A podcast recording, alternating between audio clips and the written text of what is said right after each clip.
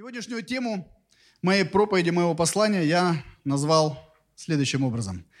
Идите, а не сидите. Идите, а не сидите. Ну, сейчас пока посидите, вот, ну, максимум до часу. А потом уже идите.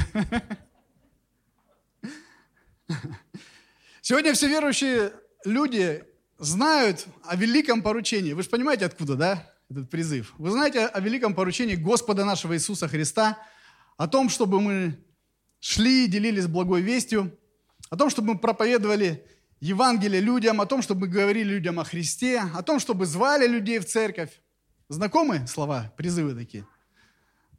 Вот. И, в принципе, все очень достаточно просто. Все предельно ясно и понятно на первый взгляд. Многие из нас это делали, кто-то продолжает еще делать, но как мы можем видеть, а факты достаточно упрямая вещь, да? Если посмотреть вокруг, мы можем заметить достаточно много просто свободных мест в этом зале даже. И, в общем-то, в любом э, зале церкви есть свободные места, и бывает, к сожалению, их очень много. И мы понимаем, что все наши призывы, приглашая людей, неверующих в церковь, почему-то в большей части степени, ну, они не срабатывают. Я задался вот этими вопросами как раз, э, когда размышлял над этой темой. И меня заинтересовало, почему так происходит, что люди не хотят идти в церковь? Почему так происходит? Что Иисус Христос, наш Господь, нам говорит по этому поводу? И что, на что мы можем рассчитывать, если мы все-таки будем послушны тому, к чему Он нас призывает? Проповедовать Евангелие людям – вот эти основные три вопроса, которые я ставлю сегодня перед собой в этой проповеди, я хотел бы их именно на них поразмышлять в свете Божьего Слова, и дай Бог благодати и мудрости донести то, что немножко открылось, на мой взгляд, вот мне в Писании на эту тему, чтобы получить ответы на эти вопросы. И начать я предлагаю с самого основного. Это, безусловно, с поручения нашего Господа Иисуса Христа. Я знаю, что все вы его знаете. Но давайте мы все-таки вместе откроем Евангелие от Матфея, 28 главу, с 18 по 20 стихи. Евангелие от Матфея, 28 глава, с 18 по 20 стихи. И, приблизившись, Иисус сказал им, имеется в виду ученикам, «Дана мне всякая власть на небе и на земле. Итак, идите, Научите все народы, крестя их во имя Отца и Сына и Святого Духа, уча их соблюдать все, что я повелел вам. И сея с вами во все дни до скончания века. Аминь. Итак, что же получается, друзья? Смотрите. Христос, воскресший, является ученикам и дает им поручение. Говорит о том, что должны делать верующие в Него люди. Он дает это великое поручение идти научить все народы. Но если мы здесь посмотрим, мы не можем здесь найти хоть слово про церковь. Вот вы заметили, что слово «идите и приглашайте людей в церковь» вообще такого даже оборота не, не существует в этом призыве. Мы очень часто говорим о том, что людей нужно звать в церковь. Мы даже, вот если вы заметили, после каждого богослужения всегда говорим, мы увидимся с вами там следующее воскресенье, да, приглашайте друзей, при, э, зовите неверующих, там, соседей, приглашайте. И мы делаем это. Кто это делал? Кто, правда, пробовал делать вот в этом зале, кто сидит? Приглашать. Не идут. Ну, не идут. Вот мы здесь и собрались сегодня, чтобы понять, почему. Но смотрите, если внимательно присмотреться – к, тому, э, к той стратегии, которую Господь Иисус Христос оставил в своем поручении, в 19 стихе сказано, «Итак, идите, научите все народы, крестя их во имя Отца и Сына и Святого Духа». Он призвал нас проповедовать людям? Христос призвал? Призвал. Он призвал нас делать из других людей учеников Христовых. Призвал? Да. Но прежде всего этого, то, что, о чем мы сейчас сказали, стоит один очень важный глагол с самого начала. 19 стих. Итак, идите. Идите сначала, а потом уже что? Говорите учите, призывайте, говорите людям о Христе. Идите. А что зачастую у нас происходит? Мы из всех сил стараемся затащить под любым соусом неверующих людей в церковь. Было такое? Мы думаем, если они послушают, вот они, если нашего пастора особенно послушают, наш пастор умеет говорить, хорошо говорит, да? Вот что-то произойдет в их жизни. Было такое? Да, вот хочется именно, вот именно, чтобы пастора. Бывает, приведешь там, полгода тащил этого неверующего, притащил, и не пастор проповедует. Ай-яй-яй. Слушайте, ну Христос вообще не об этом говорил, вообще не упоминало слово «тащите в церковь их». Сами приходите. Вы видите, в этом поручении сказано, чтобы мы куда-то шли, а потом уже что-то говорили, но не наоборот. Не тащили сюда, и чтобы здесь кто-то что-то услышал. Аминь? А некоторые особо просвещенные такие э, любители, может быть, древнегреческого языка, ведь Новый Завет написан на древнегреческом, да? Они вообще э, трактуют это место таким образом, что э, добавляют перед словом «идите» э, одну буковку «с». И получается «Итак, сидите и научите все народы». И они сидят, молятся, Господи, пошли неверующих в церковь. Господи, приведи сюда неверующих. Проговори этому там, моему другу или моему начальнику адрес Виноградная 20А. Господи, проговори, пусть он сюда именно придет в эту церковь. И сидит и ожидает. И мы ждем иной раз того, что сюда как придет когда-то время, что Бог прям нагонит целой волной прям множество неверующих людей, а мы будем сидеть их тут и каять, приводить ко Христу. Но Иисус абсолютно про это ничего не говорил. Абсолютно. Вот вообще абсолютно. И действительно для тех, кто любит древнегреческий, слово «идите» в буквальном смысле, в разных переводах, с разных сторон, оно именно и, и означает слово «идите», ничего большего. Он говорит, идите вы туда, идите вы туда к ним, и там говорите обо мне. Вы там уже говорите о том, что проповедуйте Евангелие, говорите о милости, о любви Божьей, говорите людям о Христе вне стен церкви. Я вам больше скажу, здесь не место для того, чтобы проповедовать Евангелие. Это не основная цель, как таковой даже церкви. Может быть, вас это где-то удивляет. Но это не основная цель церкви, именно проповедовать Евангелие в самом здании церкви. Здесь место уже для спасенных грешных, бывших грешников, омытых кровью Иисуса Христа. И вы можете это увидеть в первой церкви, когда в книге Деяний мы видим, когда, помните, после первой проповеди апостола Петра покаялось множество людей, несколько тысяч человек пришло ко Христу. И чем они занимались? Они каждый день что делали? Пребывали в учении апостолов, в преломлении хлеба, в чем еще? В молитве и в общении.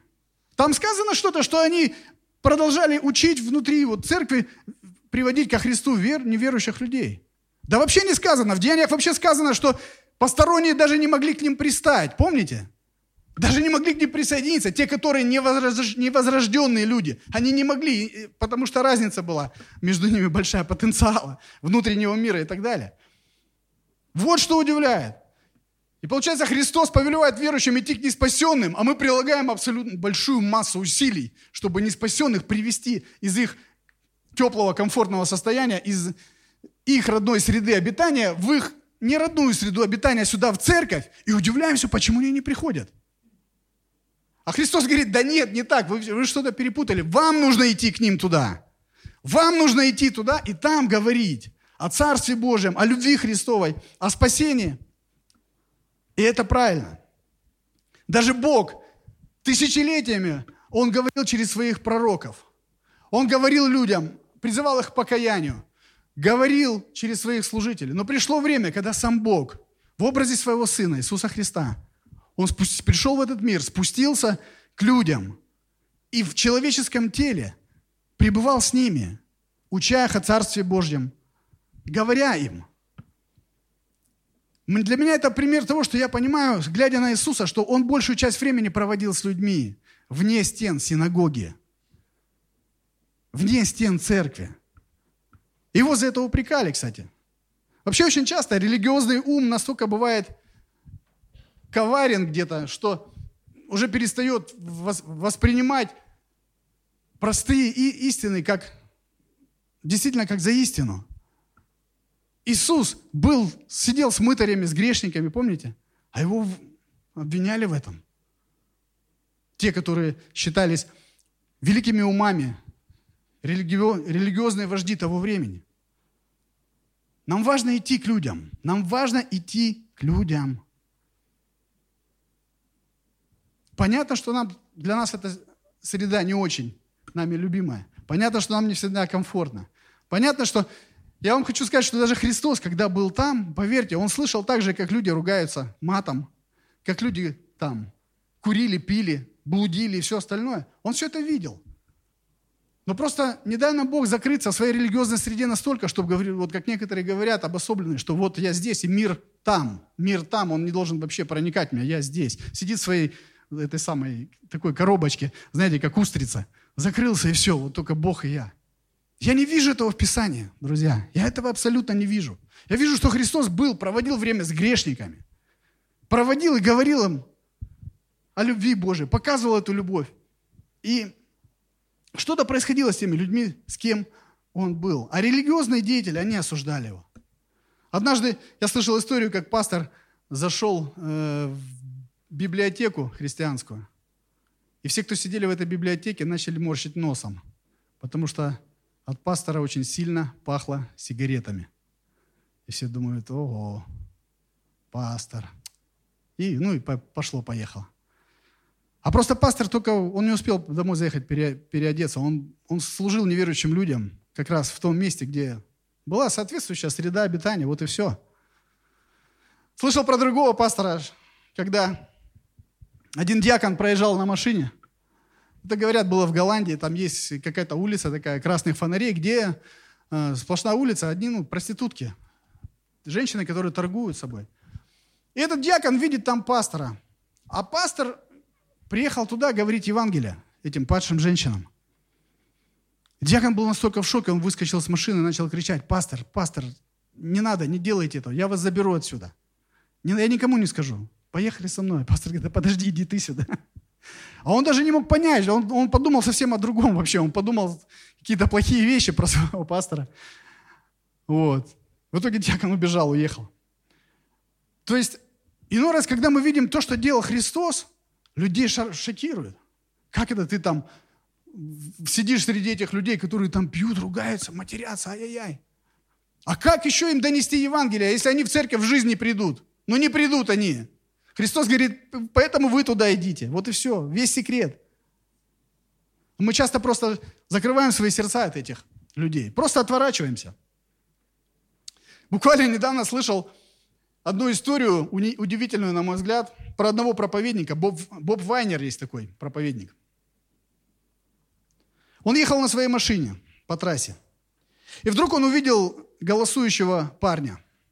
Длинные волосы, слипшиеся, джинсы порванные там, татуировки. Хиппи. И он не проехал мимо. Он остановился. А так как был проповедник, любил Бога, конечно, он и любил людей. И он, когда открылась дверь, первое, что он сказал этому парню, вот теперь твой день спасения. Заходи. Интересно, как бы, начало. Но он выбрал именно такую форму. И этот парень сел в машину и начал плакать. Проповедник подождал, пока этот парень выплакается. Потом говорит, ну рассказывай. Оказалось, что этого парня отец выгнал из дома. И он уже несколько дней там, по-моему, три дня он не ел, толком не пил, где-то ночевал. И был вот отвержен всеми обществами, тем более самыми близкими людьми, отцом. И он был уже вообще в отчаянии. И он останавливал много часов эти машины, никто не останавливался. У него не было денег, у него не было еды, не было воды, не было ничего. Человек уже вот, вот-вот уже все, не знает, что ему делать. Он был в отчаянии, он сказал, Господи, если не остановится эта машина, я, под, я брошусь под следующую. Представляете? Он уже был в таком отчаянии. И вот следующая машина была как раз машина этого пастора, этого проповедника, которая остановилась. И он выслушал этого человека. накормил, напоил, рассказал им об Иисусе Христе. И вы знаете, этот хиппи спасся. Что меня больше всего удивило, что буквально через две недели после этого он написал один христианский хит. Я думаю, что многие из вас его знают. Простите, я не очень хороший певец, но я попробую напеть. Есть такая песня. «Вот струбите трубы на Сионе, и победу пойте все сильнее, вас трубите трубы на Сионе, царь наш грядет. Вот, вот эту песню написал вот этот паренек.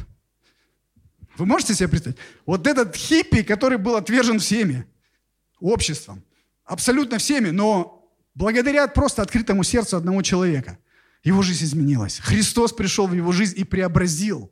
И уже через две недели рождается такой хит. Он просто вот, я представляю, он был насколько...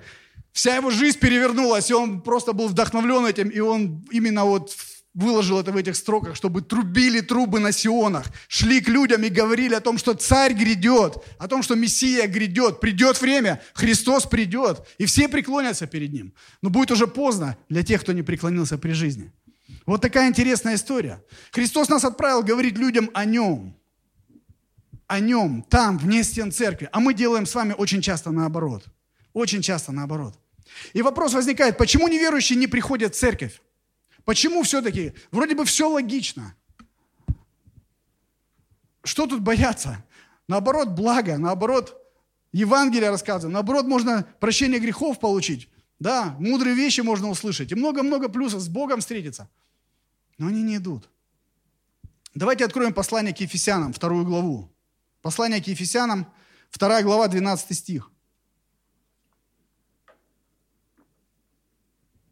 Послание к Ефесянам, 2 глава, 12 стих. Здесь апостол Павел Ефесской церкви напоминает, кем они были до, до встречи с Иисусом Христом. Это относится ко всем тем, ну, ко всем нам, кто еще, кто уже возрожден, кто пережил встречу со Христом. И он напоминает, кем мы были. Что вы были в то время без Христа, что вы были в то время без Христа отчуждены от общества израильского, чужды заветов, обетования, не имели надежды и были безбожники в мире. Все мы, друзья, без Христа мы были отчуждены от общества израильского, от Божьего народа. Мы были отчуждены, для нас это было чуждо. Как это чуждо сейчас для людей, которые не спасенные. Вот почему, первая причина, почему они не идут в церковь. Для них церковь, она чужда, она непонятна. Это не, не то, куда их влечет их сердце, их испорченное грехом сердце. Понимаете? А мы пытаемся их сюда привлечь, говорим, пойдем в церковь, там так классно. Это для вас классно, кто вкусил как благ Господь, у которого Божья природа внутри, кто родился свыше. Для вас это классно, для него это не классно, абсолютно не классно. Для него это непонятно, чуждо. Они в принципе в церковь не ходят. Ходят только либо по праздникам, либо когда совсем припекло. Да? Вот может каждый себя вспомнить, когда мы были без Христа. Я не знаю, может быть, есть единицы, которые каждую неделю там приходили там по воскресеньям в церковь. Я вообще не ходил. Только на Пасху. Все. Ну и один раз экзамен надо было сдать, уж совсем было тяжко. И пять копеек, помню, подложил под этот под пяточку. Ну, такая примета была, что пятерочку получишь. Хотя я сильно на нее не претендовал, мне бы так сдать бы и быть свободным. Вот. Но в то же время пошел в церковь свечку. Кому там надо поставить? А, тому, тому, тому. Ну все, пошел поставить. Все. В другие дни даже вот в голову, в самом лучшем настроении такое не приходит неверующим людям. И мы не можем их за это осуждать. Абсолютно нет. Они отчуждены от общества израильского. Они отчуждены от церкви. Пойти куда-нибудь в кафе, на корпоративчик, тусануться где-то, в кино, в казино даже деньги потерять там. Да, всегда да, но в церковь нет. Не тянет. Вот она первая причина. Неверующим чужда церковь, и она непонятна. Во-вторых, церковь – это собрание живых для Бога людей. Церковь – это собрание живых для Бога людей. А мир – это сообщество духовно мертвых людей. Понимаете? Они не возрождены. Мы не говорим, что они плохие люди, абсолютно нет. Есть много достаточно достойных людей, которые не знают Бога, к сожалению. Не в этом дело. Просто их дух, дух, они духовно мертвы. Дух их мертв для Бога. Вот и все. Вот и все. Они духовно не возрождены. А церковь – это собрание живых людей, живых во Христе. Послание Ефесянам 2 глава, 4 только и 5 стих, смотрите, что говорит. Бог, Бог, богатый милостью, по своей великой любви, который возлюбил нас, и нас, мертвых по преступлениям, оживотворил со Христом. Благодатью вы спасены. Мы раньше были мертвые для Бога, просто мертвые. Так как сейчас большинство людей, которые не знают Бога. А сегодня мы живые только благодаря Его благодати. По благодати мы спасены. Человек, который возрождается, который принимает Христа в сердце, который исповедуется перед Ним и Его Господом в своей жизни, он получает духовное рождение. Он возрождается. И эта природа меняет абсолютно все. За одну секунду человек становится другим. Кто переживал это, тот переживал. Вы знаете. Для вас становится родным то, что Богу родное. И для вас становится не родное то, что для вас вроде бы раньше было родным. Я никогда не забуду, когда я пережил встречу со Христом. Кстати, я ее пережил в церкви. Меня позвали в церковь. Такое исключение, наверное, исправил. Я помню, когда я пережил вот эту легкость, этот мир, который меня наполнил, я четко понимал, что я прощен. И когда спустился вниз, мы тогда э, собирались на третьем этаже, вниз спустился на улицу, вдохновленный, окрыленный вот этим миром, вот пониманием того, что реально Бог тебя простил, тебе всего переполняет это вот непонятное чувство мира, любви какой-то, радости такой вот неземной. Действительно, там небо голубое ты увидел, трава зеленая, думаешь, Господи, вообще, 24 года мне было. Идут два мужика, разговаривают на простонародном наречии. Буквально, не сказать, что они грязно ругались, они просто там слова связки добавляли. Я услышал мат – и какое, каково мое было удивление, я еще не знал никакой теории, ни, ни Библии не знал, не знал никаких библейских школ. Я не знал, что происходит в тот момент, когда Христос приходит в сердце человека, что новая природа приходит, и ты возрождаешься, у тебя совсем другое чувство, чувствования такие другие совсем. И я слышу матерную речь, и мне прям так неприятно. Я сжался, как будто по уху кто-то вот так, знаете, ударил. Думаю, что это я? Сам удивился, не понял, просто факт есть факт, констатировал, заметил, что реакция была вот такая. Ну почему, думаю, с чего вдруг? Не понял. И так дальше, и так дальше. Много проявлений именно божественной этой природы стало в моей жизни. Я стал действительно способен любить людей, которые мне абсолютно чужды были. Вообще, я тех же бродяг, я помню, пережил откровенную, искреннюю любовь к бомжу. И сам думаю, Господи, что со мной? Мне 24 года, я достаточно не, не любвеобильный парень был к, этому, к этим людям. А тут что-то произошло с моим сердцем. Почему? Просто Божья природа. Вот и все. А у людей, которые не, не пережили это возрождение, у них нет этого, поэтому для них чужда церковь, все, что с ней связано. Чужд Бог, где-то там далекий, как я раньше себе в 13 лет его представлял, дед какой-то с палкой сидит на небе, и вот он э, смотрит внимательно за людьми. Если что-то ты сделал не так, он этой палкой, бах тебе, на, держите обстоятельства, чтобы ты притормозил в этой жизни и подумал, что неправильно себя ведешь. Вот у меня такое было представление. У кого-то может быть другое, но вот так. Он был далекий и где-то там, непонятный этот Бог. И сказать, что меня в церковь влекло, абсолютно нет. Нет. Мы все разные. Мы абсолютно, у нас разная природа. И из-за этого мы не можем понять даже ну, раз друг друга. Однажды я когда-то был в одном из бизнес-сообществ э, города. Ротари клуб есть такой. Так вот, э, был корпоратив этого ротари клуба, отмечали там годовщину очередную на Красной Поляне. И, ну, собрались все, вот как обычно, программа какая-то, все, понятно, люди, кто выпивает, выпивает там. Вот. И проходит какое-то время, и один из бизнесменов подходит, уже такой немножко под шофе. Люди, когда под этим делом, они обычно расслабляются, и уже как бы меньше барьеров, меньше преград, и он начинает уже говорить то, что у него вот есть на сердце. И вот он э, достаточно успешный бизнесмен, он с другого города, несколько видов бизнеса, он такой грамотный дядька. И он говорит, слушай, Александр, я вот за тобой наблюдаю сколько, не могу понять. Вот за всеми нашими смотрю, понят, понятен каждый. Ты мне вообще непонятен. Я говорю, а чем я непонятен? Говорю, я вроде простой парень, особо не, не шифруюсь. Он говорит, я не могу понять, а вот где ты драйв в жизни ловишь? Ты не пьешь. Девочки тебя особо, смотрю, не интересуют. Ты там жена, жена, все. Вот. Где ты, как ты расслабляешься? Как ты вот находишь вот, вот выплеск своих вот эмоций, все. И тут я попал в определенную засаду, я думал, как же мне вот ему объяснить, что если мне совсем тяжко и плохо, я одеваю наушники, остаюсь где-то один на один со своим Богом. И я начинаю ему петь своим, пусть не очень ровным голосом. Пою, прославляю, танцую перед ним, на колени стану. И я в этом нахожу успокоение. Или я иду на, ночную молитву, и там мы молимся, и там мы тоже прославляем Бога, там что-то там пророчествуем, говорим там, прославляемся. Я думаю, как мне ему сейчас это объяснить? Он точно подумает, что вообще, то есть что-то, либо он много выпил, либо со мной что-то не так. Вот. Ну, Бог дал мудрости, в общем, так, получился кое-какой разговор. Но к чему я это говорю? Что мы абсолютно разные. И не надо удивляться, что ваши неверующие друзья или соседи или еще кто не идет в церковь. Это нормально для них, понимаете? Поэтому нам Христос сказал что? Идите вы, и там уже говорите. Вы идите. Вы идите. И когда там, стратегия проста, когда люди там от вас услышат об Иисусе Христе, кто-то из них да, откликнется на Божий призыв, потому что Бог будет что-то делать с их сердцем. И вот когда этот человек встретится со Христом там, на стороне, поверьте, вам даже не надо ему предлагать пойти в церковь будет. Я вам сто процентов говорю, если человек реально переживет рождение свыше, он, он от вас не отстанет, скажет, а куда ты ходишь? А где вы собираетесь?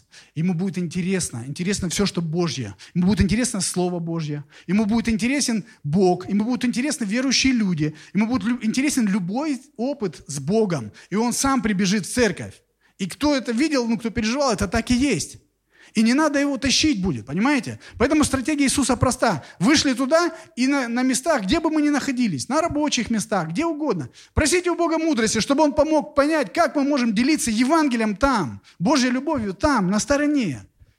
Просто, не надо каждый день ходить под домокловым таким мечом, что надо проповедовать, надо проповедовать. Ну, мне сказали, идите, я вот пошел, а, не знаю, что говорить, но я буду говорить, потому что Бог же будет мной недоволен. Нет, нет, просто всегда иметь открытое сердце и ожидать, что Бог даст возможность с кем-то заговорить о Христе. А Он всегда даст, потому что Он заинтересован в спасении этих людей. И когда этот человек встретится со Христом, поверьте, он сам вам задаст вопрос, а где ваша церковь? А что там в Библии написано? Ты скажешь, а вот, вот это, вот, вот так. А, а что об этом Библия говорит? Понимаете? Почему? Природа в нем поменяется, и все, он станет свой. Рожденный свыше человек. Войдет в Божью семью. Поэтому в деяниях и говорится, что люди не могли, чужие не могли пристать к ним, не могли. Ну, это потому что разница потенциалов огромная. Разница, контраст сразу виден. Не могли пристать. Да и не надо было их тянуть туда. Нужно было проповедовать там, на улице. Это как, делясь с, с моим э, другом этими мыслями, он привел хороший пример. Говорит, это как, вот знаешь, как на кладбище. Вот на кладбище, ну, там кто? Мертвые люди, да? Вот. И живые люди, когда туда приходят, ну, согласитесь, они как бы комфорт не испытывают, правда? Вот. Ну, приходят, ну, дань уважения, да, там, ну, почтить, вспомнить, там, ну, уход какой-то, может быть, могилки нужен. Но сказать, что прям туда вот сердце тянет, и человек бежит там навстречу, нет. Почему? Да потому что там мертвое все, а мы живые. Вот примерно так же происходит и с церковью. Когда человек мертвый духовно, ему это все, все эти движения абсолютно неинтересны, не нужны. Поэтому Иисус сказал, идите вы. Но зато, когда живые во Христе приходят туда, где мертвые духовно люди, иной раз бывает им не очень комфортно. Иной раз им, их как-то вот... У нас был, был один раз, помню, пригласили разных людей, э, просто дома собирались, человек, наверное, 10-12, и в основном все святые пришли, то есть люди, которые уверовали в Иисуса Христа. И пришел среди них один экстрасенс. Не бывший, а ну, действующий. Ой, бедолага, мне его жалко было, правда. Вот реально, он что-то стало с ним происходить. Мы просто сидели, кушали, мы там особо не проповедовали ничего. Да, конечно, мы помолились там перед едой, да, конечно, какие-то слова. Ну, люди верующие, они всегда, они не могут, ну, о Боге не говорить. Все равно что-то там кто-то о Боге сказал. То есть была нормальная, живая такая атмосфера общения верующих людей. Он встал из-за стола. Сначала потерялся в соседней комнате. Ну, мы сначала не обратили внимания. Потом смотрим, что-то нет у этого человека. А где он? Смотрим, он вообще в другой комнате, бледный сидит. Ему плохо. Подходишь, говоришь, слушай, что с тобой? Вот так руку кладешь. Не трогай меня! Бедолага. То есть, ну, человек, который всеми вот этими демоническими вещами занимается, он вообще другой природы. Он там больше бесами и демонами наполнен, которые как бы не в восторге от того, что он пришел в собрание верующих людей. Вот, поэтому, поэтому вот так. Ну, поэтому нам и Христос сказал, что давайте-ка там, там проповедуйте, там приводите их, дайте возможность им встретиться со мной, и потом уже тогда в церковь. Вот.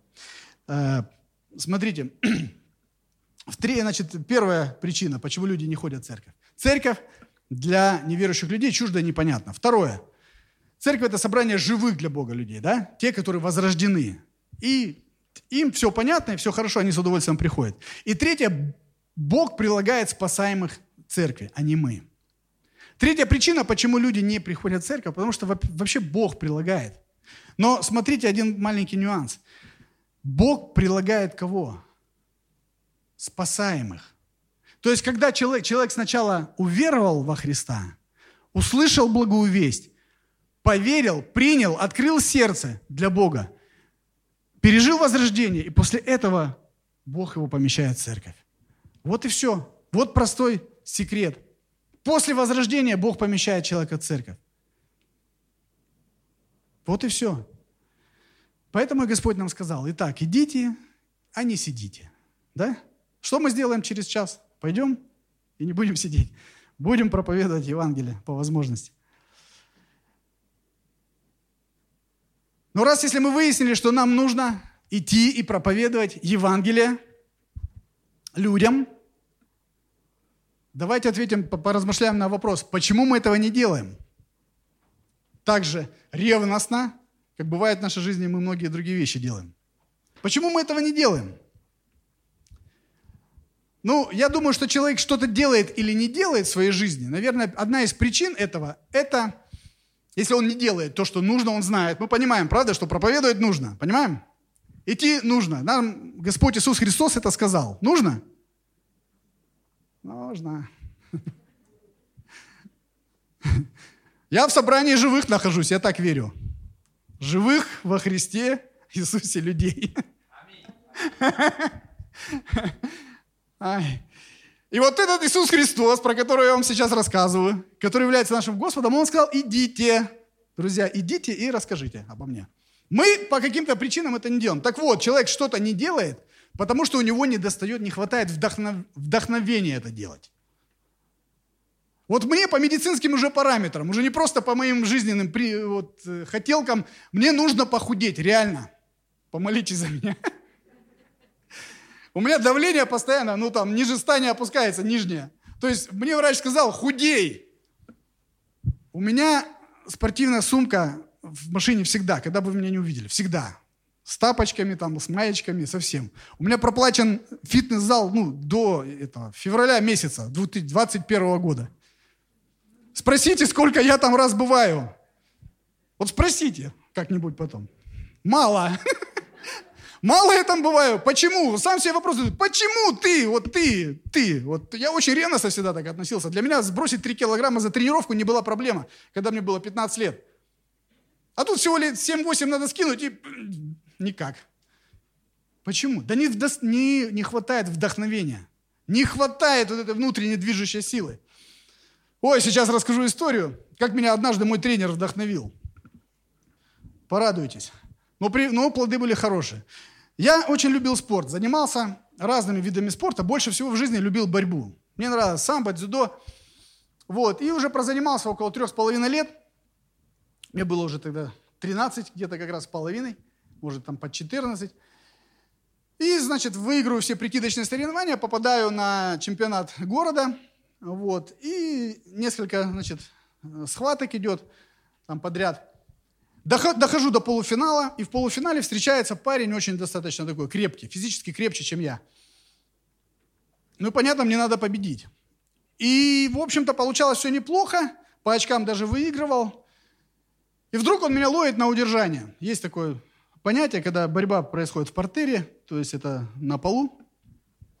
И если тебя ловят на удержание, то есть твоя голова, вот он тебя обнимает вот так, твоя голова вот здесь, он на тебя смотрит сверху вниз и вот так прижимает тебя к полу. По правилам дзюдо, если тебя продержат 30 секунд, неважно, сколько до этого ты активных действий провел, сколько у тебя там было зачетных баллов, Все, 30 секунд – это полная победа. Япон. На японском языке япон. Вот. И вы представляете, он меня ловит. То есть я вроде бы выиграл, он меня ловит именно вот на это удержание. Я не могу уйти. Хотя всегда, ну, это мой конек был именно борьба на полу, в портере. И так, и так, и вот как бы я там ни старался, не могу, вот ну не могу. Крепкий парень, жмет хорошо, все. Я понимаю, все, слышу, считает 20 секунд. 25 уже в Азаре объявляет судья, это в Азаре, это пол победы. И я слышу голос из прекрасного далека моего тренера. Он был достаточно жесткий у нас человек – но вдохновил он меня тогда очень сильно. Моя фамилия Калинкин, но он особо себя не затруднял тем, что выговаривать всю фамилию. Он называл нас так, как клички такие, знаешь, по, знаете, по фамилиям. Калина. И вот представьте, человек там, не знаю, 300-500 людей, два зала, два боксер, этих самых борцовских поля. Вот, все болеют, полуфинал уже интересно, уже близится к концу, к победе. 25 секунд меня продержали, остается 5 секунд ему до победы, и я не могу уйти с этого удержания. И вдруг громогласно тренер как закричит на весь зал, «Калина, я тебе не имею права в церкви сказать, что он мне обещал оторвать, но он пообещал оторвать часть тела одну. Представьте, сколько людей, девчонок много, я не знаю, вот понимаете, это, доли секунды, там жизнь пронеслась, там, я не знаю, там все, какие-то атомные реакции включились. Все, я не знаю, я взревел просто, вот, просто. Взревел, помню, сделал невозможное, просто невозможное, там лицом вот так, об ковер, у меня нос в смятку. После этого схватку сразу остановили, ну вот, кровище. Но я за две секунды до поражения ушел. Ушел, убежал. 25 секунд не мог ничего сделать. Что повлияло? Вдохновил любимый тренер. Ох, вдохновил. Я да так вдохновил, что когда ну, врач там пока обслуживал там все это самое, хотели снять из-за потери крови, но не могли остановить кровь, хотели снять. Я только стоял, как говорится, копытом бил, говорю, дайте мне его, дайте мне его. Выиграл, выиграл в полуфинал, и финал оказался там достаточно легким, то есть взял первое место в городе. Вот что значит вдохновение. Нам очень часто с вами не хватает этого вдохновения, друзья, проповедовать Евангелие. Слава Богу за Господа. Он благ и милостив и долготерпелив. Он не кричит никакие такие обидные штуки и не, и не толкает нас. Но я вам хочу сказать, что недостаток вдохновения, именно он как раз и э, восполняется нашими наставниками, тренерами, пасторами. Вот наша задача. Сейчас обращаюсь к наставникам домашних церквей. Мы так договорились называть друг друга. Вот чем мы должны заниматься вдохновлять людей проповедовать о Христе. И не только говорить, понимаете? Потому что можно самому теоретиком быть. Самое лучшее вдохновение – это пример. Когда каждый раз мы приходим и говорим, слушайте, а у меня вот была встреча, а вот мне Бог позволил говорить человеку о Христе, и произошло вот это и вот это. А вот у меня вот так, и у тебя получится. И ты сможешь. Бог с тобой. Все получится. Нам Господь сказал, давайте проповедовать. И я верю, что на собрании домашней церкви мы должны заниматься не, не только разбором слова, это очень важно. Не только молитвами друг за друга, служением друг другу, это тоже крайне важно. Но я верю, что есть, должна быть определенная доля времени уделена тому, чему, чему нас, э, к чему нас направил и поручил нам Иисус Христос идите и научите. Идите и научите. Задавайте каждую, каждую вашу встречу, когда вы встречаетесь, задавайте друг другу вопрос. Какие идеи? Получилось ли что-то говорить об Христе? Не надо контролировать друг друга. Ни в коем случае, чтобы человек из-за чувства вины пытался там что-то рассказать. Нет. Если не получается, давайте помолимся за тебя. Мы верим в тебя. Мы тебя благословляем. У тебя получится все. Мы должны друг друга наставлять, нас наставники должны наставлять, тренеры наши наставляют, пастор с, с кафедры тоже наставляет. И этим мы решаем этот вопрос, почему у нас недостаток вдохновения, чтобы проповедовать людям. Когда мы видим спасенных людей, когда мы слышим свидетельства людей, которые уверовали, это вдохновляет, согласитесь. И Бог потрясающе касается разных людей разными способами. И использует для этого нас, простых с вами людей. Это не только там пастор или служители – нет, абсолютно любой возрожденный человек может сказать о Христе. Я когда покаялся, я не знаю, Бог благословил так, 15 человек где-то в церковь пришло, и это было в Украине. За две недели. 15 человек пришли. Я не знал, как им говорить, но я пережил то, что я пережил. Я им говорю, Бог живой. Вам нужен Христос. Вам нужно покаяться. Все, все, что я знал. И даже когда мне первый раз спросили, а один уже созрел, говорит, а как покаяться? Я думаю, знал бы я. Я-то не выучил слова молитвы. Я говорю, надо помолиться. Он говорит, а что говорить? Я завис, говорю, пойдем машину, сейчас говорю. И пока идем, я думаю, Господи, что ж мне там говорил пастор, когда я стоял на сцене, я что-то там повторял. Ну, Божьей милостью мы молились. И он получил прощение грехов. Это отличный опыт, я вам хочу сказать. Что еще э, может нам помочь? Чтобы мы делали то, что нам нужно делать. Мы получаем вдохновение от наших наставников. Мы получаем также вдохновение от взаимоотношений наших с Господом. Потому что когда человек имеет отношения со Христом каждый день, не просто какие-то вот формальные, а просто он каждый день встречает, ну, приходит на молитву, говорит с Богом, читает Его Слово, слушает проповеди, то есть живет обычно нормальной духовной жизнью, да, то Божье Слово нам говорит, что в нас, имеет, у нас появляются те же чувствования, которые есть и во Христе. Мы то же самое начинаем переживать, что чувствует Он. Нам, нам нравится то, что Ему нравится. Нам не нравится то, что Ему не нравится. А Бог занят чем? Бог занят тем, чтобы люди обращались к Нему. Он стучится в сердца, неустанно стучится в сердца. Вот чем Он занят. И когда, если у вас есть постоянные взаимоотношения с Богом, то ваше сердце тоже начнет на это откликаться. Вы начнете замечать людей, вы, вы начнете чувствовать к ним сострадание, вы начнете видеть их проблемы, где-то просто участвовать в их жизни и будете видеть моменты, когда Господь поможет вам именно заговорить об Иисусе Христе. Вот и все. То есть мы получаем это в личных отношениях со Христом. И третье, откуда мы получаем это вдохновение, это, это от, того, от того, что мы вдохновляем друг друга. Вот друг друга. Мы же семья, мы же церковь. У нас один небесный Отец. Мы идем в, од... в одни небеса.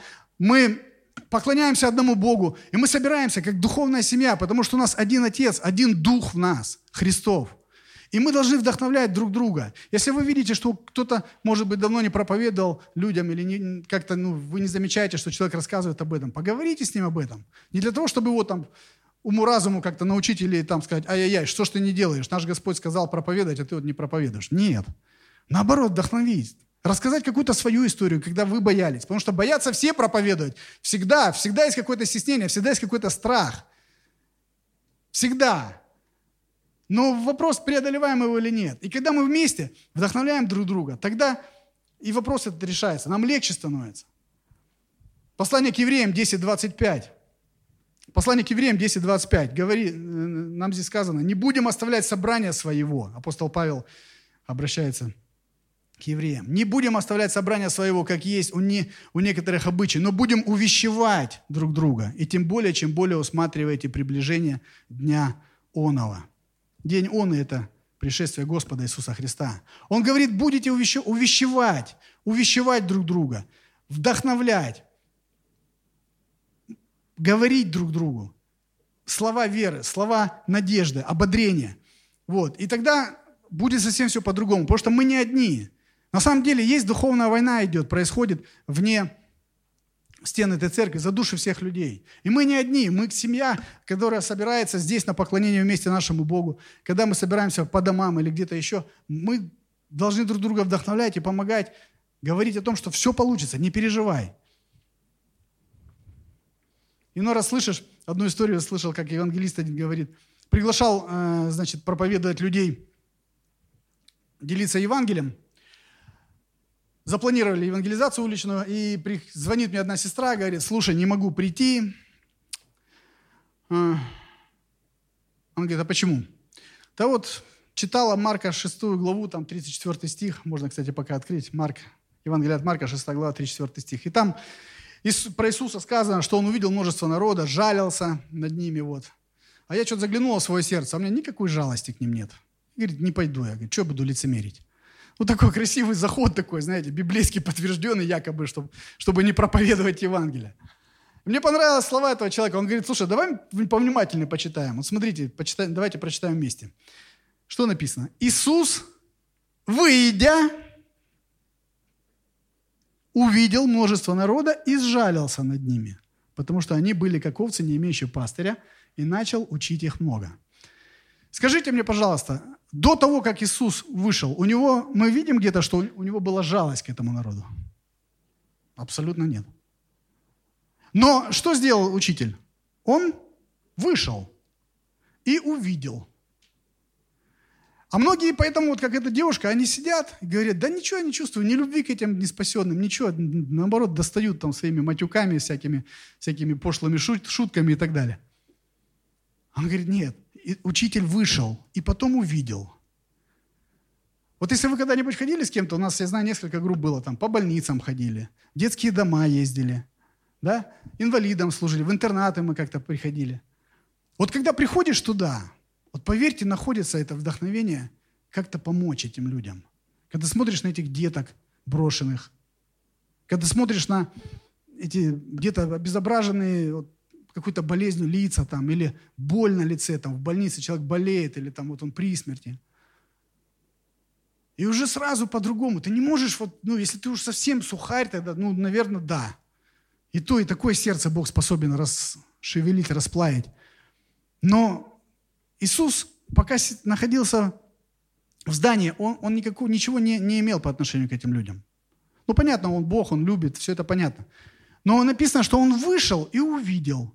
И тогда что произошло? Изжалился. И тогда у него вот, он не собирался проповедовать, ну, по всей видимости, но у него, он жалился и стал много их учить. А пока не выходил, не было ничего. Знаете, часто мы живем верующие, как в неком, в неком таком треугольнике. Дом, работа, церковь. Дом, работа, церковь. Пандемия пришла, треугольник сузился. Холодильник, диван, телевизор. Холодильник. И особенно многие мужчины попали в эту засаду. Но Господь говорит, идите, не надо сидеть. Идите к людям, иметь, тратьте время, прилагайте усилия, находите людей, просто помочь им, послужить, побыть рядом, может быть, просто помолиться. Знаете, недавно я вот сам пережил обличение такое от Бога. А, сосед праздновал день рождения, неверующий человек, много говорили о Боге с ним. Вот, и своя, верю, что Бог свою работу проводит в его сердце. И пришел туда поздравить его. Было множество неверующих людей – ну, у нас у верующих есть плюс всегда. Мы всегда можем сказать тост искренне и просто. И обязательно в этом тосте мы, мы не можем ничего не сказать о Боге, правда? Мы обязательно скажем, что пусть тот, кто дал тебе жизнь, там, он хранит тебя, ну или что-то в этом роде. В общем, ну, выступил, уже, слава Богу, научился. Раньше проблема была до церкви. Стеснялся сильно. Вот. И одна женщина уже была подвыпившая, ей около 60, 60 лет – знаете, она с такой болью в сердце, она мне стала говорить о Боге. Ну, поняла, что я верующий человек, мы вот сидели напротив, и она мне стала говорить там, я не верю в Него, я не хочу к Нему идти, прям с такой агрессией. Он мне забрал детей, он мне забрал мужа, все это в короткий период, у меня все развалилось, то-то, то-то, то. И начинает столько говорить, говорить, говорить. Вот. И я помню, я взял, ну, как бы на защиту Бога встал, и говорю, ну, обычно мы говорим, а где вы были в то время? Бог-то на месте был. Вы где были? Вы почему к нему не пришли? Вы сейчас его обвиняете во всем. И вообще вопрос, его ли это рук дело, скажем так. Я верю, что есть дьявол, который разрушает жизни людей. Ну и что-то вот в этом роде, я помню, с ней погов... ну, проговорил на эту тему. Но потом что-то щелкнуло у меня. Думаю, что-то не так я сделал. Думаю, вроде теологически все правильно. Рассказал, показал, там, доказал. И мне потом просто приходит мысль. Просто подойди, обними, и помолчи. Все. Я думаю, как просто. Думаю, раньше менее умный, грамотный был в Библии, больше людей к Богу приводил. Знания не мешали, просто было сердце открыто. Мог поговорить, мог поплакать вместе, посострадать. А тут умный же стал. Ну, уже сколько, 20 лет как-никак, даже чуть больше. И вот, вот так. И я понял, что вот оно. Понимаете? Что ты, ну ты можешь, ей больно сейчас. Что ты начинаешь там рассказывать, там, Бога защищать? Да Бог сам за себя постоит, он поругаем не бывает. Не надо за него стоять там горой. Он сам разберется, как хочет. Но человек в нужде был. И я не распознал. Не распознал. И мог бы приобрести человека. Не знаю, как сложится. Просто уже, я уже ушел, потом не, не сделал то, что нужно было сделать, и так вот с не очень хорошим настроением. Но для себя сделал вывод. Я думаю, вот что нужно просто. Просто иногда не нужно там богословских каких-то этих знать. И объяснять все, быть всезнайкой и всем-всем объяснять про Бога. Да мы сами сам, самые великие мужи Божьи, там, богословы, ни одного не найдете, которые все, на все вопросы смогут ответить, потому что мы люди. Нам что дано знать, то мы знаем. А что нам всем дано одно знать? Иисус любит людей, и Он прощает их, если они обращаются. Вот и все. О Христе воскресшем мы можем говорить все. Знаешь, Бог есть. Ему не все равно твоя жизнь. Он тебя любит, но тебя разделяет грех. Приди к Нему. Он за тебя уже пострадал. Все. Вот и все. И не надо ничего больше. Ну вот бывает так, что мы скатываемся в какие-то моменты, и получается не, не в очень хорошем свете, и плюс еще ко, ко всему, к Богу людей это не приближает, к сожалению. Поэтому Христос и сказал нам, что мы были среди тех людей, нам есть что им предложить, нам, нам, у нас есть сердце, которое Бог изменил, мы можем сострадать, мы можем обнимать, мы можем просто вот, ну, сопереживать и просто помолиться за человека, даже если я не знаю, как я ему помочь. Я скажу, я верующий человек, я просто, дай я за тебя помолюсь. Просто помолюсь своему Богу, который может все. Если Он посчитает нужным, Он все устроит, решит твой вопрос или просто утешит тебя. Я не знаю, но я знаю, что Он любящий и благой Бог. Вот и все, что нужно. Но это нужно делать не в церкви. Сюда они не приходят. Им здесь не, не, не их это поле. Им чужда церковь. Но там мы приходим на их территорию, и там мы можем говорить о Христе.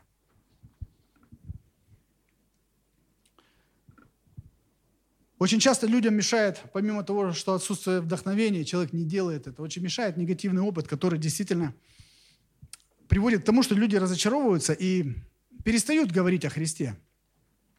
Мы проповедовали, не получилось. Я хочу сказать, что решение одно простое. Просто делайте это, продолжайте делать. Не останавливайтесь. Потому что все равно кто-то да услышит. Кто-то да спасется. Как в 1 Коринфянам 3 э, глава 6 стих сказано – Апостол Павел говорит, я сделал одну простую вещь. Я насадил Божье Слово. Аполос поливал, но взрастил Бог. Вот так это работает. Мы что-то сказали, человек услышал. Он, может быть, сделал там какую-то мину такую, лицо такое прям, закрыл броней. Все, меня это не интересует. Но он услышал. Где-то пройдет время, еще услышал. Какой-то Аполос ему встретился. Но все в один прекрасный момент взращивает Бог. Поэтому никогда не разочаровывайтесь. Говорите людям об Иисусе Христе. Я всегда привожу этот пример, часто на проповеди еще раз приведу, когда мама, служитель церкви, служила Богу верой и правдой, и у нее погибает подросток, просто тонет, по нелепой случайности тонет. И она разбитая, в шоке, нет мужа, единственный сын утонул, не спасенный, жил подростковой жизнью, как хотел. Ну, что она может чувствовать? И она молилась Богу. Слава Богу, что она не, не выдвигала каких-то претензий. Все, она просто говорила, Господи, ну почему так? Я же молилась сколько за его спасение. Там, я делала это и то, и вроде бы старалась, что могла. И в один прекрасный момент Бог ей проговорил по милости своей. Он сказал, знаешь, он со мной, твой сын. Она говорит, как? Он жил безбожной жизнью. Он говорит, не. В тот момент, когда он тонул, мой дух напомнил те слова, которые ты ему сказала и он успел примириться со мной. Представляете? Не милость ли это Божья? Поэтому говорите Евангелие, не останавливайтесь, не смотрите на то, какая первая реакция у человека. Это не ваша задача. Мы говорим, мы сеем эти семечки, а взращивает их Бог. Не разочаровывайтесь, абсолютно не разочаровывайтесь. Над нами часто смеются, это тоже нас останавливает. Не, не очень приятно, когда над тобой смеются, да?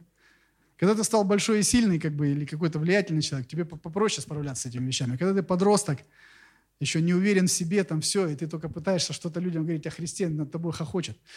Я вам хочу сказать, знаете, не, не переживайте. Если уж над Иисусом смеялись, а это было, когда он нависел на кресте, над ним смеялись? Смеялись. Но один из тех, кто там был рядом, разбойник, он спасся. Войны били его, римские войны, плевали ему в лицо. Они играли в азартные игры, разыгрывая его одежду. И тоже прикалывались, говорили, ну ты же спаситель там, себя хоть спаси. Такой прям, прям, смотри, крутой, висит сейчас. Сам сойди с креста, если ты Божий сын. Они смеялись над ним. Но один сотник из них уверовал и примирился с Богом. Он сказал, истинно ты Сын Божий. Помните? Поэтому смеяться будут, но пусть это никогда вас не остановит. Пусть это никогда вас не, не остановит. И третья причина, почему часто мы не проповедуем Евангелие, это наша неуверенность и наши страхи. Наша неуверенность и наши страхи. Я думаю, каждый из вас сталкивался с этим. Откуда берет свои, свои корни наша неуверенность? Она берет именно, эти корни идут оттуда, где мы не убеждены в величии и в царствовании Иисуса Христа. Нам не хватает этой убежденности во Христе и Его господстве. Нам не хватает.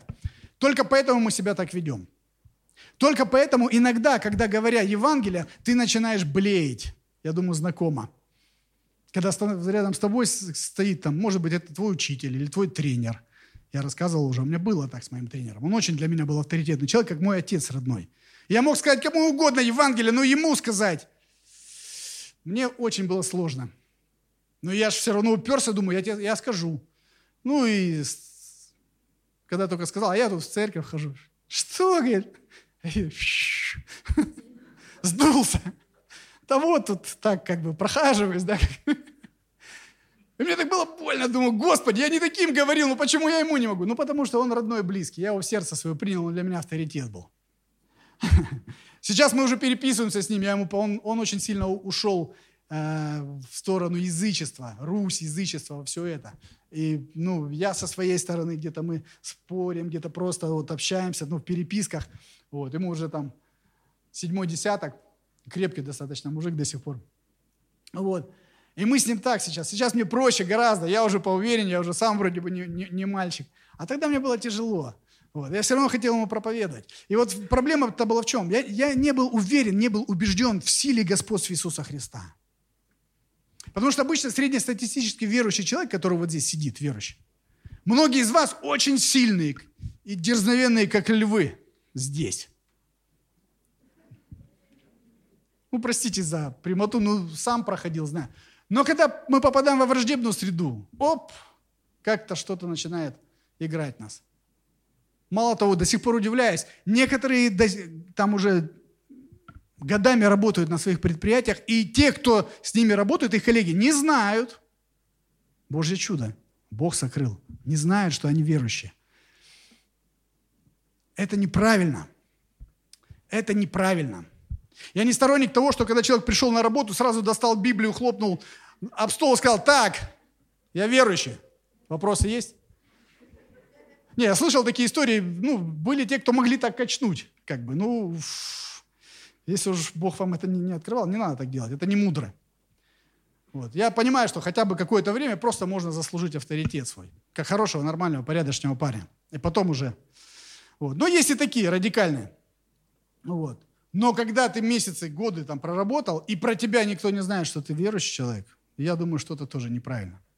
Проблема в чем? Неубежденность. Нет у меня убежденности такой. Потому что представьте, если бы, к примеру, вот ситуация открывается, то, что вот разные вот этот спам приходит, письма там на английском языке, вы, вам повезло, там оказывается, кто-то узнал, что вы получили наследство, ваш там дядя, прадядя, знаете, да, вот это, ну, чисто аферистическая такая штука там куча там миллионов вам принадлежит, там авторитетный человек был ваш родственник, там супер мультимиллионер, и вам нужно только там послать какие-то 500 долларов на оформление документов, и все эти миллионы перетекут к вам.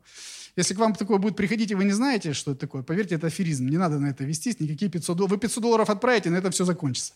Но сам момент, вот такой, если проиграть в жизни, вдруг вы узнаете, что ваш отец там какой-нибудь, ну там, или там прадед, прадед, прадед, допустим, шейх, на самом деле шейх, да, там с огромным состоянием, и ваш статус меняется из обычного, из обычного э, рабочего человека, вы вдруг становитесь мультимиллионером. Насколько вы как бы себя более вес почувствуете, да, так вот сразу плечи расправишь, там все уже, все хорошо. Насколько нам не хватает понимания, что наш Небесный Отец – это реально Бог и Создатель всего, держащий все в своей руке. Он царь, Он господствует. Христос, когда перед тем, как подправить э, со своим главным поручением нас, Он что сказал? Он пришел и сказал, ребята, теперь дана мне всякая власть на небе и на земле. И поэтому идите и научите. Он не сказал просто, что вот пришел и сказал, ну, в общем, я воскрес, можете меня поздравить, все здорово, как говорил, так и сделал, я ушел на небо, вам тут надо разобраться, церковь построить. Нет, он сказал, мне дана вся власть. Нам просто не хватает этого понимания глубины сердца. Нам нужно молиться об этом по-серьезному. Бог, открой мне, откройся мне. Дай мне поверить на самом деле всем сердцем, что ты всемогущий Создатель всего, ты мой Отец. Ты стоишь за, вот, ну, за мной, твои ангелы. Когда я говорю Евангелие, ты стоишь за этой вестью. Это не мое послание, это не человеческая выдумка, это твое послание. И ты сказал, что тебе дана вся власть на небе и на земле. Дай мне иметь дерзновение. И не полагаться это на свой опыт, на свою силу, на свою харизму, но на тебя. Понимаете? Нужно молиться об этом. Нам этого не хватает. Из-за этого вся робость. Потому что по-другому как может быть? Если я пришел представитель могущественного чиновника или правителя или царя, пришел кому-то и начинаю что-то говорить. Я убежден, я знаю, кто за мной стоит. Там целая армия там, охранников, грубо говоря, миллиарды денег и все остальное, положение и власть. Будет ли такой человек что-то там это? Нет. Он будет спокойно говорить, даже, может быть, шепотом. А все, кто будет рядом, они будут ловить эти слова и делать. Почему? Авторитет, власть стоит.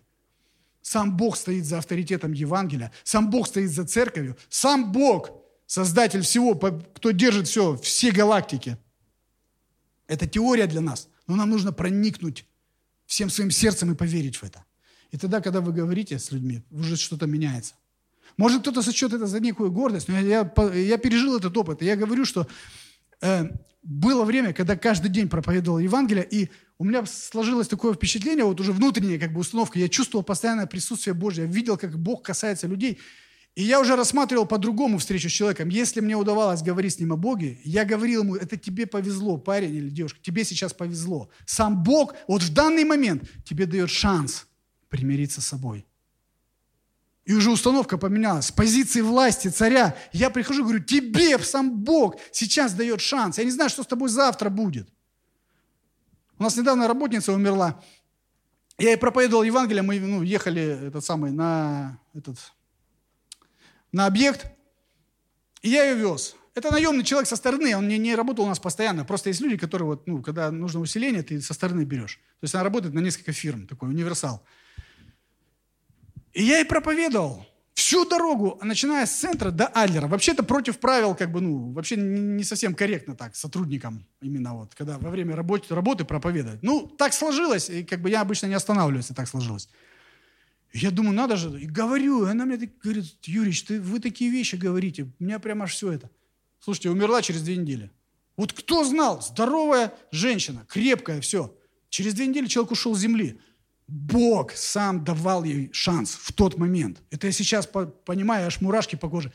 А до этого, ну, как бы ты думаешь, ну вот бы говорить, там, не говорить, а что подумают, а как, чего.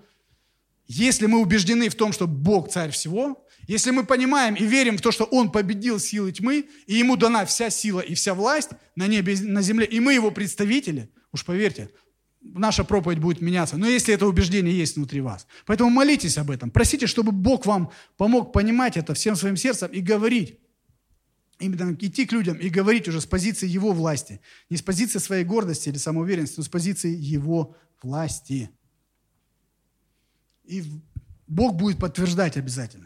Бог будет давать вам опыт. И вы, когда будете видеть опыт, как через вас, простого человека, Божья сила течет, поверьте, вы это не, не забудете. У меня один раз был опыт такой, когда я только уверовал, когда вот эти 15 человек пришли в церковь, ну, там, один за одним, и вот один из, там, был боксер один, сосед мой, тоже увязался, говорит, ну, пойдем, пойдем, ну, пойдем, говорю, давай, приходи. Говорит, а курить твой Бог может меня освободить? Я говорю, да, легко, говорю, я уже не курю. Все так, ну, понимаете, 24 года, окрыленный там, вот, и мы пришли на домашнюю церковь. Я сначала пришел в церковь, позвал там старшего, говорю, кто у вас тут за освобождение отвечает, тут человеку надо освободиться. От, ну, как понимал, так и говорил, от, от сигарет. Мне говорят, вот этот парень, у него домашняя церковь, и на домашней церкви они, они там молятся там против бесов, против болезней, там все, у них там что-то происходит. И вот мы пришли на такую домашнюю церковь.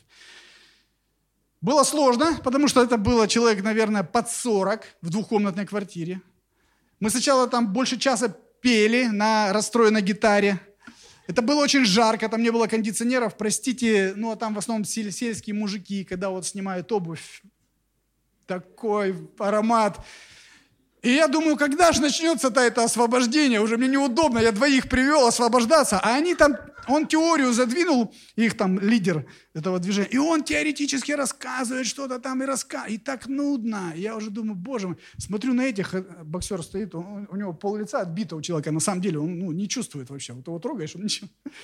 Он стоит такой, говорит, слушай, говорит, еще 15 минут, говорит, и мне уже ничего не надо. Никакого освобождения не надо, говорит, все. Я, говорит, уже сам, по-моему, освободился. Вот, и когда все-таки началось, Бог, конечно, удивительно сделал. Э, когда все началось, э, этот, говорит, разбились по парами, говорит, и молитесь, значит, за, ну, те, кто там во Христе, вы молитесь за тех, кто там вот нуждается в свободе. И так получилось, что я их туда привел, а все разбились по парам, а им, его, их никто не взял. Представляете? Людей я полтора часа проморозил, дал им выслушать вот это все, вот, ощутить весь аромат, все. Я думаю, Господи, а что ж делать? А я-то молиться не умею, я сам уверовал там, ну, дней 10, там, две недели, может. Ну, слава Богу, дерзновение было. Я говорю, короче, говорю, сейчас я помолюсь, говорю. Вот. Ну, мне неудобно, я уже, ну, представьте, два часа почти. А думаю, как, еще на языках, думаю, буду молиться. Я знаю, я не понимал всего процесса, но я понимал, что когда молишься на языках, сам дух молится через тебя. Думаю, сейчас Бог будет молиться, там он разберется с ним. Я говорю, сейчас ты бросишь курить. А сам стесняюсь. Ну, 24 года. Вот не знаю, еще не умею молиться на этих, ни на языках, нет. Ну, в общем, ну, доверяю Богу, что что-то будет. Но слава Богу, Он благ и милостив. Знаете, я вцепился ему в голову вот так, двумя руками. Схватило. Что-то пробормотал о том, что там Христос умер за тебя и воскрес для твоего оправдания. И стал просто там тарабара, там, в общем, что-то на языках такое. Я не знаю, я, я боялся посмотреть на него, честно. Я боялся открыть глаза, потому что из меня такие эти раздельные всякие слова шли. Ну, Бог благ. Он бросил курить после этого. Это, это правда. Христос, и, удивительно, из 15 вот этих людей, этот единственный, кто остался в церкви потом. Представляете? Меня это сильно утвердило в силе Божьей. Поэтому к чему говорю, что если вы, вы будете не бояться, понимая, что за вами стоит Бог, и будете предлагать людям, если надо помолиться за них, помолиться, просто искренне помолиться, благословить, о защите, об охране, просто о, о какой-то нужде, молитесь, не переживайте, знайте, что сам Христос, Он присутствует вместе с вами. Идите и не бойтесь. Идите и не бойтесь. И последний момент, что бы хотелось сказать о том, что что же будет в результате того, что если мы будем все-таки выполнять поручение Иисуса Христа. Смотрите, Евангелие от Матфея, 28 та же глава, 20 стих, написано. Евангелие от Матфея, 20 глава. Ой, 20, 28 глава, простите, 20 э, стих. Вторая часть стиха. Христос говорит, «И се я с вами во все дни до скончания века. Аминь. Сам Бог обещает, посылая людей, посылая учеников, Он обещал быть с ними. Представьте этих 11 учеников, что они пережили до этого. У них было потрясение на потрясение. Сначала они, они двигались по земле, ходили с самым мудрым учителем с Мессией. Они думали, что сейчас он построит царство. Все там мерили себе кресла, погоны, все. Потом Мессию предают, все ученики рассыпаются, все мечты рушатся, радужные, все. Все летит в тартарары, его убивают позорной казнью на кресте, он умирает. Все, все надежды, все планы, все, что вот три с половиной года они там ходили с ним, все рухнуло. И тут, слава Богу, он воскресает, является им, говорит, все, здорово, а теперь вы, мои дорогие, любимые, идите и всему миру проповедуйте. Вы представляете, эти 11 человек вот слышат такой призыв. Один, идите и всему миру. Говорите. А я думаю, что где-то у них там колыхнуло. Я не думаю, что они там сказали, да, учитель, мы пойдем сейчас и все сделаем. Они помнят опыт трех дней назад, они отреклись и от него. Они отреклись, они испугались, они просто по-человечески испугались. И он говорит, идите. Но он не сказал просто идите, вот оставил обещание. И это обещание к нам тоже относится. «И се я с вами во все дни до скончания века». Если вы будете проповедовать Евангелие Иисуса Христа, я вам сто процентов, тысячу процентов говорю, на основании Божьего Слова, все Он будет с вами. В любой момент, в любое время. Где бы вы его ни говорили. Хоть среди сатанистов, среди оккультистов, хоть там вообще там в окружении ада. Иисус сказал, я буду с вами. А выше он сказал, мне дана вся власть на небе, и мне дана вся власть на земле. Вот и все. Шах и мат территории тьмы. Он говорит, не бойтесь, не бойтесь, мне дана вся власть на небе, и мне дана вся власть на земле. Идите и научите. Евангелие от Марка, еще 16 глава, 20 стих, смотрите, что нам говорит. Это тоже э, повествуется после того, как ученики услышали поручение, и они дальше, значит, ну, они повиновались и пошли. Евангелие от Марка, 16 глава, 20 стих написано. «А они, ученики, пошли и проповедовали везде, при Господнем содействии и подкреплении слова последующими знамениями». Нам нужно очень четко понимать, что то, о чем мы говорим людям Евангелия Иисуса Христа, это не наше умозаключение. Это слова Господа – и Он сам обещал быть с нами всегда. И Он сам постоит за авторитет этих слов. Мы видим в Писании, что Он был всегда и содействовал, и чудеса какие-то, и знамения делал. Но самое главное, что Он сам как личность, как Господь и как Царь. Просто мы Его не видим, но Он с нами. Но чем вы больше будете проповедовать вне стен церкви, поверьте, вы будете чувствовать Его. Вы будете чувствовать Его присутствие. Вы будете чувствовать Его силу. Вы будете чувствовать, как какие-то дары будут у вас проявляться. Это удивительно. Просто вот просто приходит какое-то понимание о человеке. Ты его первый раз видишь, но приходит понимание, допустим, о том, что ну, у него какая-то проблема.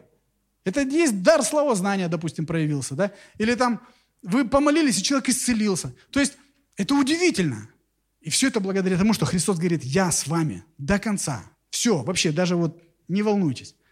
Евангелие это не ваше послание, это мое. Послание, которое имеет в себе силу. И очень бывает, люди, разочаровываясь там, после негативного опыта, перестают где-то проповедовать. Но никогда не разочаровывайтесь, никогда не останавливайтесь. Помните, что Евангелие – это семечко, которое попадает в сердце. Оно может 10 лет, 20 лет пролежать, но в свое время Господь его взрастит, и обязательно что-то произойдет.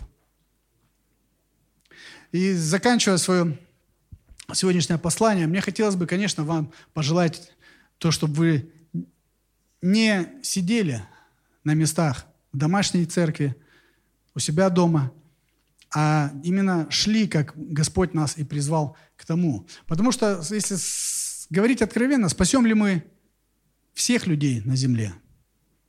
Нет, конечно, не спасем, к сожалению. Хотя Христос умер абсолютно за всех, и была принесена Его жертва. Но некоторых спасем. Есть люди, которые послушаются этому повелению и будут тратить свою жизнь, свои ресурсы, свои деньги, время, свои дома открывать для тех, кто не спасен. Устраивать, может быть, какие-то там дни рождения, там, вечеринки или просто встречи с одной целью, чтобы, а может быть, Бог откроет сердце этого человека и будет проповедовать им. А кто там может скажет, да нет, это не, не, не мое. Но я хочу вам сказать, что если вы Христов, это ваше если Христос для вас Господь. Если нет, ну тогда у меня вопрос, Господь ли Он для вас или нет. Но я верю, что мы, мы не будем сидеть, и мы пойдем.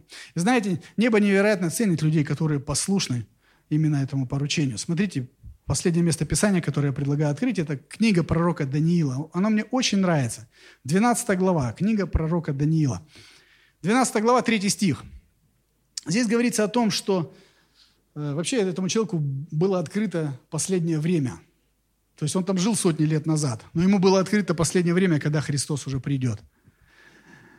И смотрите, о чем пророчествует этот пророк. Он говорит, и разумные будут сиять, как светило на тверди. Твердь – это небо. И обратившие многих к правде, как звезды, вовеки и навсегда. Вот дай нам Бог быть вот этими людьми, которые попадают под вот это вот, под этот термин, обратившие многих к правде – они будут сиять вечно, навсегда. Так Бог сказал. Небо очень ценит людей, которые послушны своему Богу и которые прилагают усилия, чтобы исполнить им поручение Господа Иисуса Христа. Я верю, нам что-то нужно изменить в нашей жизни, молясь Богу и открывая свое сердце для людей, которые вне стен церкви. И не надо их сюда приглашать, не нужно их сюда тянуть, не нужно их сюда прямо вот звать. Не хотят, не надо – Сами попросились, ну пойдем посмотришь. Не нужно. Но нам нужно идти к ним на их территорию и проповедовать. И дай Бог хоть спасти хотя бы некоторых. как заканчивая свое послание, вспомнилась одна притча о том, как один турист гулял на берегу океана, и он увидел маленького мальчика. Вообще, э, эта притча я слышал в разных, э, разных, разных как бы, э, вариантах, но суть мне понравилась. И вот он, его внимание привлекло, что этот маленький парень бегал и собирал морские звезды, которые лежали беспомощно на берегу после отлива. Отлив был метров 50, вода ушла, и остались морские звезды. И вот этот мальчик хватал эти звезды и бегал к морю, выбрасывал их в океан. Выбрасывал. И он долго смотрел на него, с каким рвением этот парень это делает. Он говорит, послушай, подошел, говорит, не выдержал, говорит, а зачем, говорит, ты вот это делаешь? Ты же, говорит, все, всех все равно не спасешь. Парень посмотрел, поднял на него глаза, посмотрел на звезду, которая лежала у него на руке, говорит, всех нет, но ее – да. Вот я верю в то, что и мы, мы не спасем всех людей, к сожалению. Но мы можем спасти хотя бы некоторых, проповедуя Евангелие Иисуса Христа. В Его силе, в Его славе и с осознанием того, что Он с нами. Давайте поднимемся и будем молиться, чтобы Бог.